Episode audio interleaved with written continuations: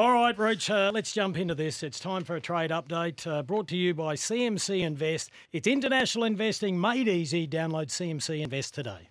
You got to know when to hold up, know when to fold up, know when to walk away, and know when to run.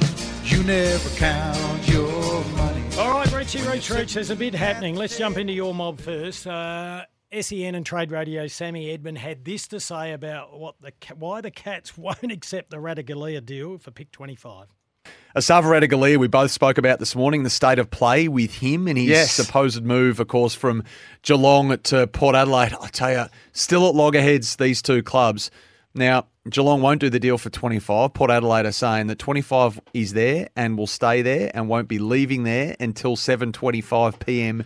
tomorrow. Yeah. So either the deal gets done or Port Adelaide are wedded to this. They're going to take him through, I would have thought, the national draft rather than the preseason draft. Whatever whatever happens, they're determined to get him in the door at Alberton. Yep, stick fat Port Adelaide. I like this. 25 is fair. I don't care what Chris Scott says. He makes it sound like he's won five All Australians. He hasn't been able to make the team consistently as good as they were two years ago. This year, they're not even a top eight side. He couldn't make the side. He'll go to Port Adelaide. He'll be a really good player. This is Chris Davies and what Geelong want for Esava. as the trade period goes on, I guess you know we'll we'll end up finding out. But um, right now, we haven't been able to break the impasse with Geelong for Esava, and you know, we've obviously got what 36 hours to to try and make it happen. Right, percentages, Kim. Percentages that Option. Geelong blinks tomorrow. Because they get nothing if he goes through the draft. There's a bit of stubbornness in that club. 94% they blink, though. a Bit of stubbornness. Just a bit. Yeah. Gee, you're being mild there. All right, well, you go harder then. They're being belligerently stubborn. Uh, what's he worth then? Oh, 25's perfect. It's actually It's giving- fair. it's giving them. That's without your port hat on. Kim, we debated this long ago. No, I, I sit here as a neutral, and I, He's I not a first rounder, and he's not a late No. second, and as it just becomes early mid second. That's fine. I, I think it's a really reasonable. You're not offer. playing him at Geelong, so Well- why, how do you rate him? All of a sudden, he's become David Dench. It's time to play dirty. Here's Chris Dirty? Davies. Yeah, here's, uh, yeah, well, fair dinkum. Right. Here's Chris Davies on the potential of getting Esava through the draft. Well, that's something that we're still working through. So you know, ultimately, you know, the, the big difference in those two players is that um, Zach Thatcher's out of contract and Xavier's not. So you know, we don't have to fall into doing anything that we don't think is fair. Um, you know, we have gone into the period saying that we want to bring four players in. You know, Xavier was in a situation where you know he wants a fresh start. So you know, we've always been a club who have been open to that and mindful. You know, for players who want to leave, I think it's probably the reason why you know the majority of our players stay is because you know we want them to want to stay. We, we don't want to be in a situation where we're having to hold people against their will.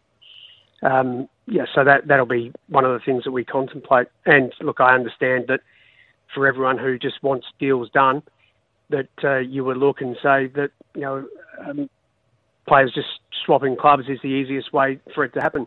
Have Yeah, that, that may end up being being Oh, the case, the, but um, it's certainly not going to um, be the case in the next you know in the next day. Uh, apologies on that one. That was the and uh, yeah, yeah, yeah. We went. Uh, that's Lindsay. Uh, um, right, yeah, round of coffees, Lindsay. What we want is Chris Davies talking about the risks of walking a player to the draft. Yeah, I mean that, that's exactly what you've got to go through, Kane. So, you know, for us, there, there is potential, I guess, for another club to to take any player that ends up in either the national or, or pre-season draft, uh, and that's you know, something that we've had to you know work through over the last period of time. But look, I'm still really hopeful that that we're able to strike a deal with Geelong in the next period of time because you know what what has become clear through the trade period is that you know Esava wants to leave Geelong and he wants to play for Port Adelaide. So yeah, that's something that we've got to we've got to work through. Rich, you've lived and breathed this. You've been over there in Melbourne when these uh, negotiations are happening, and it can get heated. Is it is it theatre, or do things get a little bit personal, a little bit nasty between clubs and individuals? No, they're genuine. Yep. And it's like uh, Tom Morris pointed out yesterday that when you now have list managers answering to football managers and chief executives saying, we've got to tell our supporters we haven't been dudded here, they, the old notion of making sure everyone wins is now just making sure you win. Mm. That's where it gets tough. Now, I, I get the feeling like you that Geelong in the end will say, let's do this, but we're at least showing our supporters we ran this right to the deadline. Which is like what Adelaide did with the second future second round pick with McAdam. They pushed it as far as they Yeah, could go, and in the end, knew- it was a reasonable knew- offer. yeah, Yeah, they knew when to uh, well, get out here's, of that. here's Chris. know when fold them. Yeah, Hmm. yeah. Here's Chris Davies on the relationship between Port and Geelong. No, look, I mean, uh, look, Jason Cripps um, leads that from our perspective. So, you know, my relationship with the guys at Geelong, you know, is is fine. But you know, ultimately, you know, it's not necessarily about relationships. It's about being able to strike a deal at the end of the day, whether you, whether you like each other or not. And that's you know where we where we need to get to over the next you know 36 hours, as I say. Can I add one thing? When you talk about those discussions, the most interesting people in them become the managers, Kim, Mm. because they will go to clubs and say, if you do not trade my man to this club, I'll assure you, you are not mm. getting these deals later on, because they are the big players here. And a lot of these managers, like we've just seen Jack Ginnivan's manager make it known that they want to do a deal out of Collingwood. They are big, big cogs in this system. We've got a few to get through, Rooch. We'll stick with Port Adelaide, though, because these are all big deals that are needed to be done mm. still. Here's Chris Davies on their negotiations with Ivan Soldo. Well, Richmond have been pretty steadfast at the, the start of the period that they didn't want to lose him, and you know, obviously yeah, that makes things much more harder when, when a player is under contract. But you know, Van is in a situation where you know, he he wants to take hold of his career. You know, he wants to be a number one ruck um, somewhere. You know, he's he's 27, 28 years of age. Um, you know, it's probably time if he if he is going to become a number one ruck at a club. It's it's unlikely going to be at Richmond in the short term. So he, he wants to, to leave Richmond, but equally, you know, uh, we know that they hold the whip hand in the sense that he's a contracted player. All right. Soldo's made it very clear to Richmond. Yep. Hey, look, that If he doesn't get a deal this year, he'll certainly be seeking one next year. So E- get- exactly, Get, it done now when you've got some value in the trade. They'll made get- that very clear to him. they get bugger all if they won't hold on.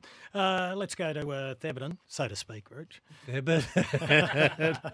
Uh, here's Justin Reid, just quickly, because you, we've got your roast coming up, and you'll spew if we're not on time for that. Okay. It's the only time you worry about the clock. Uh, here's Justin Reid on the McAdam deal. Yeah, guys, obviously uh, we're keen to keep Shane, but obviously being out of contract, um, you know, he certainly has some strength and desire to get to Melbourne. So, yeah, working through that future too certainly puts us in a strong position uh, going into the draft next year. Yeah, that's year. all. That's all fine, isn't it? Yeah, Second- look, I, I think so. I, I know they would have liked uh, players this year, but there's none that they could get. James Jordan gone to Sydney, and they can't get Harrison Petty. Here's Yep. Reedy on Petty though. I think, look, respectfully, uh, you know, Harry's a, a contracted player that obviously certainly aware of his strong desire to get home and and will want to at some stage. But as again, he's a he's a contracted player, and you know, any South Australian or player that's keen to get home will will certainly look at those opportunities. But um, again, as Lammy said yesterday, uh, 100% he'll be at the Melbourne Footy Club next year. Not to say things won't change in the next 24 hours, boys, but highly unlikely. This is unlikely. Adelaide learning all the lessons from the Bryce Gibbs one, isn't it? They're timing this perfectly this time. Remember Bryce? They went two years when he had on the contract. They Mhm. went back the second time.